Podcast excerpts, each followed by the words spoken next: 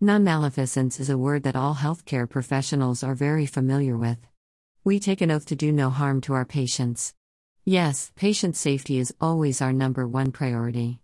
And one may think of physical safety, yet, there are other areas in which we keep our patients safe. In 2017, I drove from Texas to West Virginia for my aunt's funeral service. After arriving late Friday night, I received a call from my uncle to inquire if I could drive to Maryland to pick up my elderly aunt and uncle, who resided there.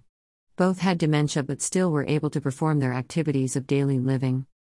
Before our road trip, their youngest daughter told me I needed to stop by the pharmacy to pick up Auntie's medication. When I spoke to the pharmacist, she informed me that my aunt had taken 30 pills in 14 days, which accounted for running out of her medication and the increase in her dementia. While in West Virginia, God provided his divine intervention. My uncle, her husband, became alert enough to assist Auntie with taking the correct amount of pills daily. Her daughters resolved the issue by scheduling an appointment with her physician the same day I drove them back to Maryland. An alternate treatment plan was developed because my aunt could no longer self medicate. Thankfully, there was no permanent damage from the overdosage of her medication. Praise God, this situation ended well. As I thought about this situation, Self reflection was necessary.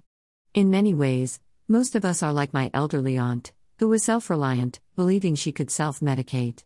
How many times have we made decisions without praying for God's guidance? Self reliance places us in harm's way. Even the most dedicated Christians struggle with disobedience by following the desires of our hearts.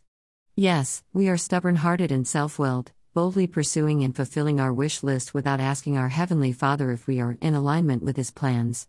Without divine intervention, we proceed with our plans. We start new jobs, purchase houses and vehicles, and begin relationships with individuals with hidden toxic traits.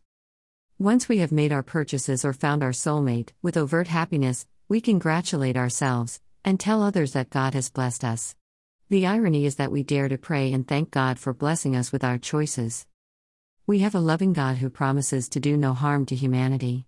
Our Heavenly Father has made countless biblical promises to keep us safe.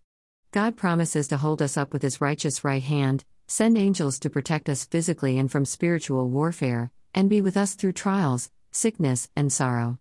We are familiar with His promise in Jeremiah 29:11, which tells us that God has plans to give us a future and hope. Sadly, God's heart must be grieved that we, his children do not trust him enough to wait and rely on his perfect, bountiful blessings.